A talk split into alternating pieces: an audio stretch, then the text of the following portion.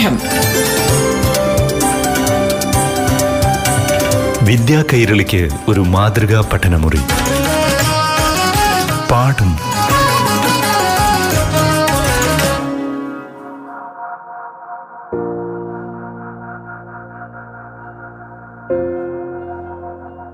പ്രിയപ്പെട്ട കൂട്ടുകാരെ നമസ്കാരം. പാഠം ക്ലാസിന്റെ പുതിയൊരു അധ്യായത്തിലേക്ക് എല്ലാ കൂട്ടുകാർക്കും സ്വാഗതം. ഇന്ത്യയുടെ ശുക്രയാൻ ഒന്ന് എന്ന ബഹിരാകാശ പേടകം അണിയറയിൽ തയ്യാറെടുത്തുകൊണ്ടിരിക്കുകയാണ്. മാനത്തെ ഏറ്റവും തിളക്കത്തിൽ കാണപ്പെടുന്ന ഗ്രഹമാണ് ശുക്രൻ. പ്രഭാത താരമെന്നും സന്ധ്യാതാരമെന്നും വിളിക്കപ്പെടുന്നുണ്ടെങ്കിലും സത്യത്തിൽ ശുക്രൻ ഒരു ഗ്രഹമാണ്.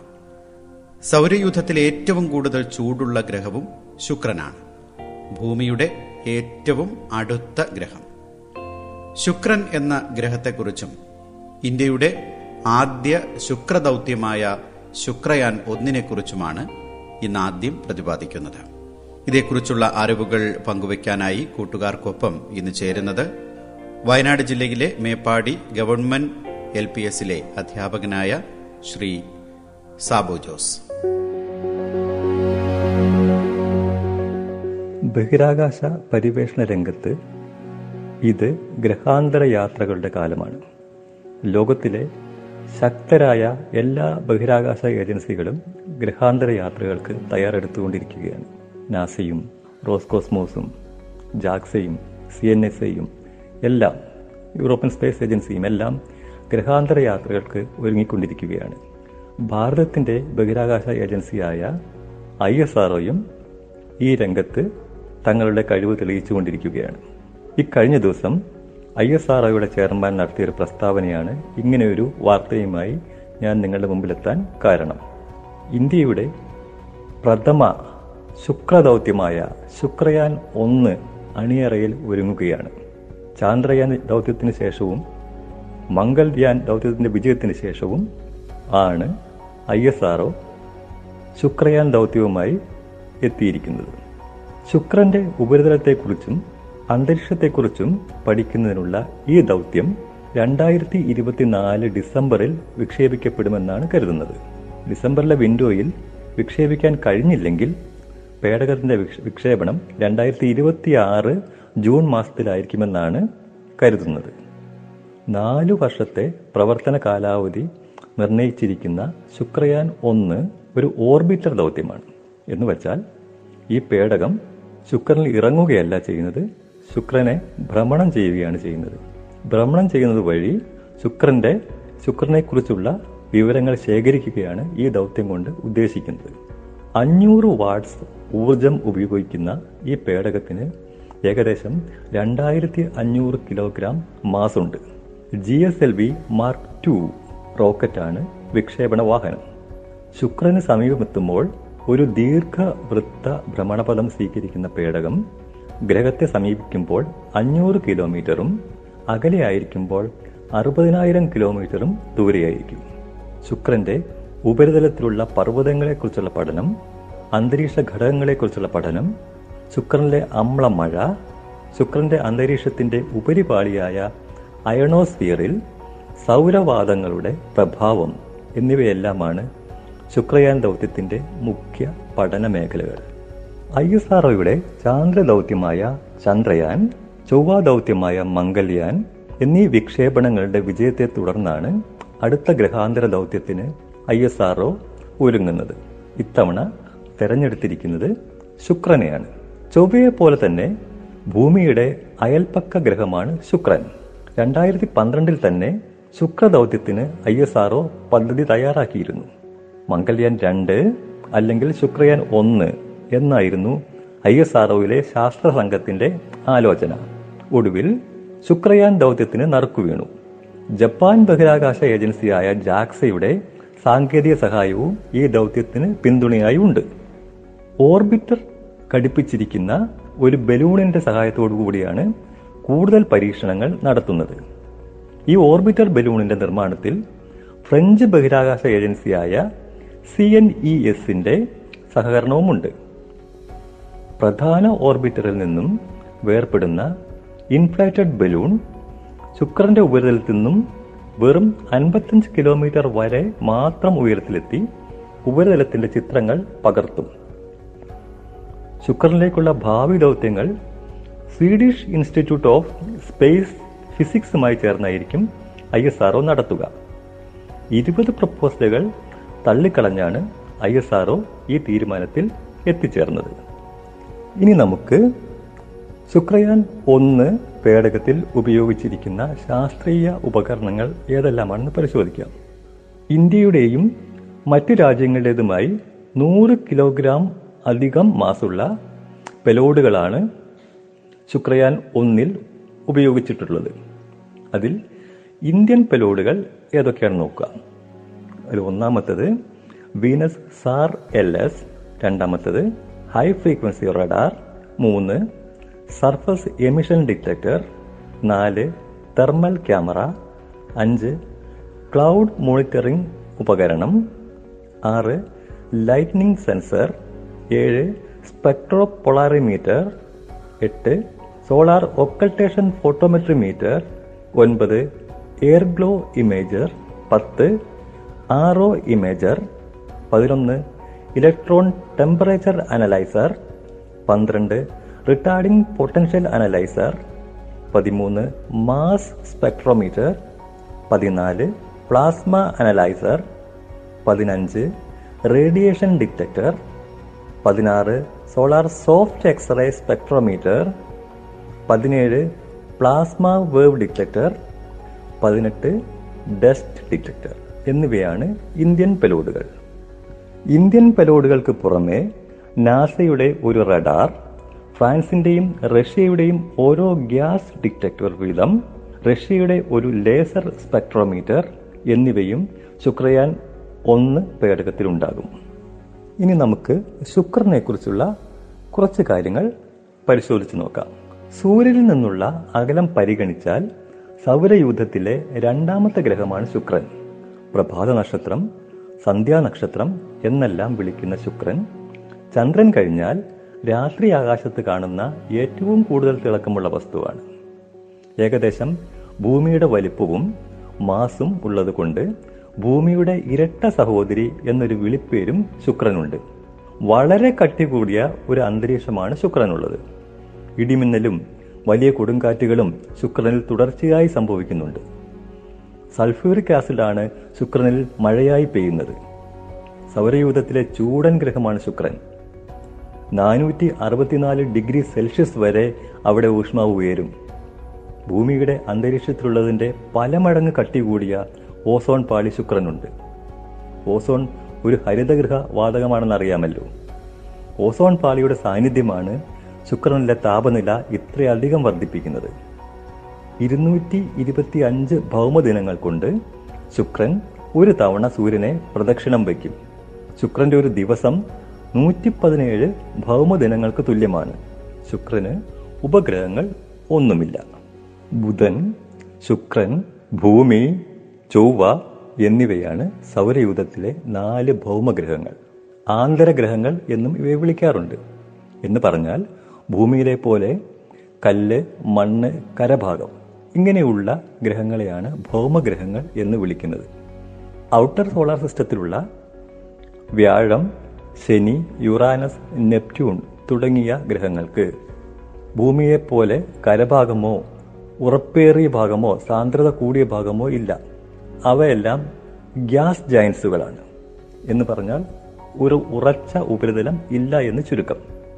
പന്ത്രണ്ടായിരത്തി ഒരുന്നൂറ്റി നാല് കിലോമീറ്ററാണ് ശുക്രൻ എന്ന ഗ്രഹത്തിന്റെ വ്യാസം. ഭൂമിയേക്കാൾ അറുന്നൂറ്റി മുപ്പത്തിയെട്ട് കിലോമീറ്റർ മാത്രം കുറവ്. സാന്ദ്രതയും ഗ്രഹത്തിൽ നിന്നുള്ള നിഷ്ക്രമണ പ്രവേഗവും ഏകദേശം ഭൂമിയുടേതിന് സമാനമാണ്.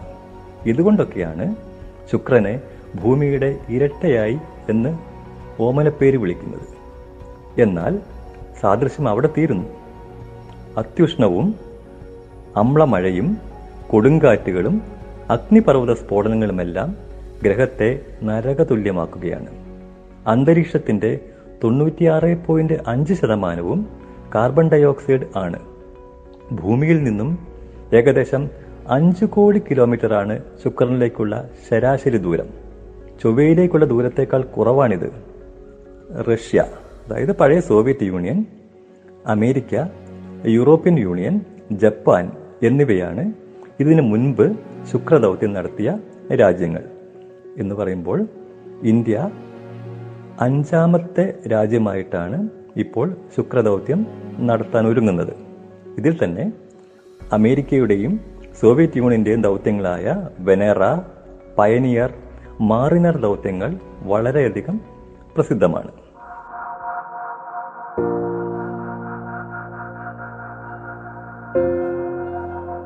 ശുക്രയാൻ ദൗത്യത്തെക്കുറിച്ച് കൂട്ടുകാർ കേട്ടല്ലോ. ശുക്രയാൻ ഒന്നിനെക്കുറിച്ച് കൂട്ടുകാർക്ക് വിശദമായി പറഞ്ഞു തന്നത് Wayanad Meppadi government L P എസിലെ അധ്യാപകൻ ശ്രീ സാബു ജോസ്. പാഠം. വിദ്യാ കൈരളിക്ക് ഒരു മാതൃകാ പഠനമുറി. പാഠം ഒരിടവേളയ്ക്ക് ശേഷം തുടരും.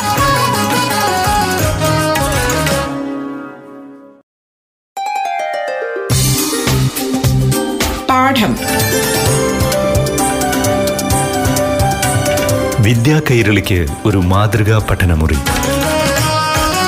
പാഠം തുടരുന്നു.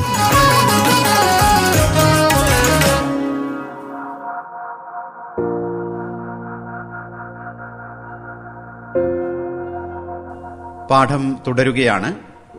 ശാസ്ത്ര രംഗത്തെ കൗതുകങ്ങളും പുതിയ പുതിയ കണ്ടുപിടുത്തങ്ങളും ശാസ്ത്ര രംഗത്തെ പുതിയ വാർത്തകളുമൊക്കെയാണ് ഇന്ന് അവതരിപ്പിക്കുന്നത്. കാറ്റിനെ നമുക്ക് ഇഷ്ടമാണല്ലേ? ചിലപ്പോൾ പേടിയുമാണ്. നമ്മെ തഴുകി തലോടി കടന്നു പോകുന്ന മന്ദമാരുതനെ നമുക്കേറെ ഇഷ്ടമാണ്.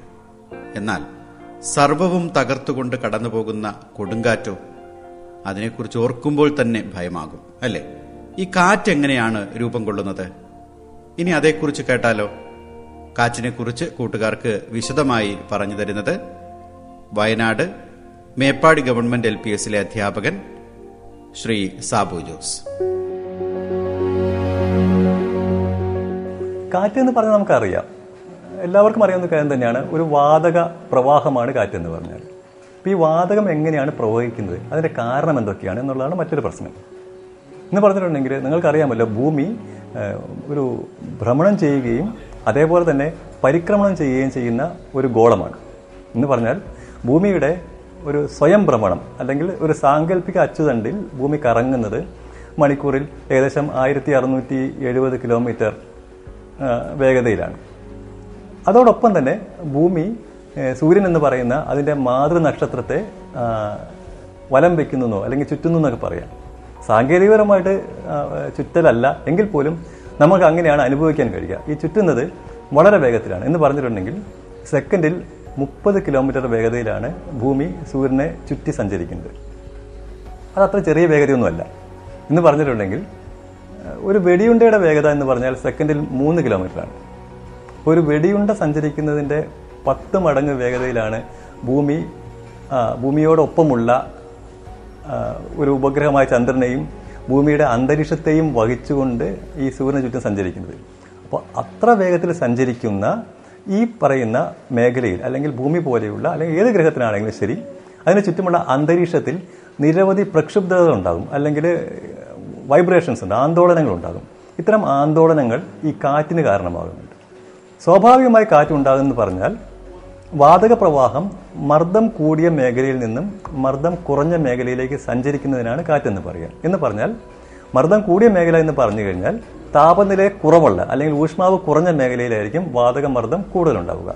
ഊഷ്മാവ് കൂടിയ മേഖലയിൽ വാതകമർദ്ദം കുറവായിരിക്കും. നമുക്കറിയാമല്ലോ ഊഷ്മാവ് വർദ്ധിക്കുന്നതനുസരിച്ച് വാതകങ്ങൾ വികസിക്കാൻ തുടങ്ങും മർദ്ദം കുറയാൻ തുടങ്ങും. ഇത്തരം മേഖലയിലേക്ക് ഉണ്ടാകുന്ന സ്വാഭാവികമായ സഞ്ചാരത്തിന്റെ ഭാഗമായിട്ടാണ് കാറ്റ് ഉണ്ടാകുന്നത്. സ്വാഭാവികമായിട്ട് ഉത്തര ധ്രുവത്തിൽ ഉണ്ടാകുന്ന കാറ്റിന്റെയും ദക്ഷിണ ധ്രുവത്തിൽ ഉണ്ടാകുന്ന കാറ്റിന്റെയും ദിശ പരസ്പരം വിപരീതമായിരിക്കും. ഇതൊരു സ്വാഭാവിക പ്രതിഭാസമാണ്. ഇനി അങ്ങനെ അല്ലാതെ തന്നെ ഈ അന്തരീക്ഷത്തിൽ ചില മേഖലകളിൽ അതായത് ഭൂമിയുടെ ആദ്യത്തെ അന്തരീക്ഷ പാളിയായ ട്രോപ്പോസ്ഫിയറിൽ ചില മേഖലകളിൽ ഉണ്ടാകുന്ന മർദ്ദ വ്യതിയാനങ്ങളുടെ ഭാഗമായിട്ട്. കേന്ദ്രത്തിൽ ഒരു മർദ്ദം കുറഞ്ഞ ഭാഗവും അതായത് ന്യൂനമർദ്ദം എന്ന് പറയും. ചുറ്റുഭാഗങ്ങളിലേക്ക് ഒരു ഉച്ചമർദ്ദ മേഖലയും ഉണ്ടാകുന്നുണ്ട്. ഇതിന്റെ ഭാഗമായിട്ട് ഈ പറയുന്ന പോലെ തന്നെ ഈ ടൊർണാഡോസോ അല്ലെങ്കിൽ സൈക്ലോൺസ് എന്നൊക്കെ പറഞ്ഞ പേരിൽ ഈ ചുഴലി കൊടുങ്കാറ്റുണ്ടാകും അത് മാത്രമല്ല ഇത് വ്യാപിക്കുന്നത് സമുദ്ര മേഖലയിലായിരിക്കും. നമുക്ക് കാരണം എന്ന് പറഞ്ഞാൽ ഭൂമിയുടെ ഉപരിതലത്തിൽ എഴുപത് ശതമാനം സമുദ്രമാണ് അല്ലെങ്കിൽ വാട്ടർ ബോഡിയാണ്. വാട്ടർ ബോഡി അതിൽ വാതക സംവഹനവും ദ്രാവക സംവഹനവും നടക്കുന്ന മേഖലയാണ്. ഖരാവസ്ഥയിലുള്ള ബോഡിയിൽ സംഭവിക്കുന്ന പോലെ അല്ല അവിടെ നടക്കുന്നത്. അതിന്റെ ഭാഗമായിട്ട് തന്നെ ഈ പറയുന്ന പോലെ അവിടെ മിക്കവാറും അവസരങ്ങളിൽ ഒരു ഉച്ചമർദ്ദ മേഖലയോ അല്ലെങ്കിൽ ന്യൂനമർദ്ദ മേഖലയോ ഉണ്ടാകും. അതിനും കാരണമുണ്ട്. ഉദാഹരണത്തിന് ഇപ്പം ഈ സമുദ്ര ജലപ്രവാഹങ്ങൾ എന്ന് പറയാൻ പറ്റും. സമുദ്ര ജലപ്രവാഹങ്ങളുടെ ആ, ഗൾഫ് സ്ട്രീം പോലെയുള്ള സമുദ്ര ജലപ്രവാഹങ്ങളുണ്ട്. അതുപോലെയുള്ള ഈ സമുദ്ര ജലപ്രവാഹങ്ങൾക്ക് ഈ സമുദ്രത്തിന്റെ ഉള്ളിൽ കൂടിയുള്ള ദ്രാവക പ്രവാഹമാണ്. അതിൽ ചില അവസരത്തിൽ സ്വാഭാവികമായിട്ടുണ്ടാകുന്ന ദ്രാവക പ്രവാഹത്തിന്റെ താപനിലയിൽ ഉണ്ടാകുന്ന വർധനം ഉണ്ടാകും. നമ്മളതിനെ എൽ നീനോ എന്ന് പറയും. El Nino. അതായത് സ്വാഭാവികം ഉണ്ടായിട്ടുണ്ടാകുന്ന ദ്രാവക പ്രവാഹത്തിന്റെ താപനിലയിൽ ഉണ്ടാകുന്ന വർധനവിനാണ് എൽ നീനോ എന്ന് പറയുന്നത്. അപ്പോൾ സമുദ്രത്തിന്റെ ഉപരിതലത്തിലേക്ക് ഈ താപനിലയിൽ വർധന ഉണ്ടായി കഴിയുമ്പോൾ സമുദ്രത്തിന്റെ ഉപരിതലത്തിൽ ഒരു ന്യൂനമർദ്ദ മേഖല രൂപപ്പെടും. അതിന്റെ ഭാഗമായിട്ട് ചുറ്റുപാടുമുള്ള വാതകങ്ങൾ അന്തരീക്ഷത്തിലെ വാതകങ്ങൾ ഈ ന്യൂനമർദ്ദ മേഖലയെ കേന്ദ്രീകരിച്ച് ഒരു ചുഴി പോലെ ഒരു പ്രതിഭാസം ഉണ്ടാകും ഈ ചുഴി പോലെ പ്രതിഭാസം ഉണ്ടായി കഴിയുമ്പോഴേക്കും സമുദ്രത്തിൽ നിന്നും ഒരുപാട് ബാഷ്പം അന്തരീക്ഷത്തിലേക്ക് ഉയരും. ഈ അന്തരീക്ഷത്തിലേക്ക് ബാഷ്പം ഉയർന്നു കഴിയുമ്പോൾ ഒരു വലിയ മേഘപടലം അവിടെ സൃഷ്ടിക്കുകയും അതൊരു ഉച്ചമർദ്ദ മേഖലയ്ക്ക് കാരണമാവുകയും ചെയ്യും. എന്ന് പറഞ്ഞാൽ ഈ ഉച്ചമർദ്ദ മേഖല ഉണ്ടാകുന്ന പ്രദേശത്തിന് ചുറ്റുപാടുമുള്ള ഖരപ്രദേശത്ത് ഇത് വലിയ മഴയ്ക്കും കൊടുങ്കാറ്റിനും കാരണമാവുകയും ചെയ്യുന്നു. ഇതൊരു സാധ്യതയാണ്. മറ്റൊന്നാണ് ഈ ലാൽ നീന എന്ന് പറയുന്നത്. അതായത് എന്താണോ എൽ നീനോ അതിന്റെ നേരെ വിപരീതമാണ് ലാ നീന എന്ന് പറഞ്ഞിട്ടുണ്ടെങ്കിൽ സ്വാഭാവികമായിട്ടുണ്ടാകുന്ന ദ്രാവക പ്രവാഹത്തിന്റെ താപനിലയിൽ കുറവുണ്ടാകുന്നു. ഇപ്പോൾ എന്താണ് സംഭവിക്കുന്നത്? താപനിലയിൽ കുറവുണ്ടാകുമ്പോൾ അവിടെ ഒരു ഉച്ചമർദ്ദ മേഖലയും ചുറ്റുപാടും ഒരു ന്യൂനമർദ്ദ മേഖലയുമാണ് ഉണ്ടാകുന്നത്. ഈ പ്രതിഭാസവും സംഭവിക്കുമ്പോൾ സ്വാഭാവികമായിട്ട് ഉണ്ടാകുന്ന അല്ലെങ്കിൽ ഇത് അനുഭവപ്പെടുക എന്ന് പറഞ്ഞു കഴിഞ്ഞിട്ടുണ്ടെങ്കിൽ ഒരു കൊടുങ്കാറ്റ് അല്ലെങ്കിൽ ചുഴലിക്കൊടുക്കാറ്റ് സൈക്ലോൺ എന്നൊക്കെ പറഞ്ഞ പേരിലാണ്. ഉത്തര ധ്രുവത്തിൽ അല്ലെങ്കിൽ യു എസിൽ ഈ പറയുന്നതിനെ ടൊർണാഡോസോ എന്ന പേരിലൊക്കെ അറിയപ്പെടും. ദക്ഷിണ ധ്രുവത്തിലേക്ക് വരുമ്പോൾ സൈക്ലോൺസ് എന്ന പേരിലൊക്കെ അറിയപ്പെടും. ഈ രണ്ട് മേഖലയും അതായത് ഉച്ചമർദ്ദ മേഖലയാണ് ശരി ന്യൂനമർദ്ദ മേഖലയാണ് ശരി മർദ്ദവ്യത്യാസം ഉണ്ടാകുന്നതിന്റെ ഭാഗമായിട്ട് അത് മാത്രമല്ല ഭൂമിയുടെ സഞ്ചാരത്തിന്റെ ഭാഗവുമായിട്ടാണ് ഈ കാറ്റുകളും അല്ലെങ്കിൽ കൊടുങ്കാറ്റുകളും എല്ലാം ഉണ്ടാകുന്നത്. താങ്ക്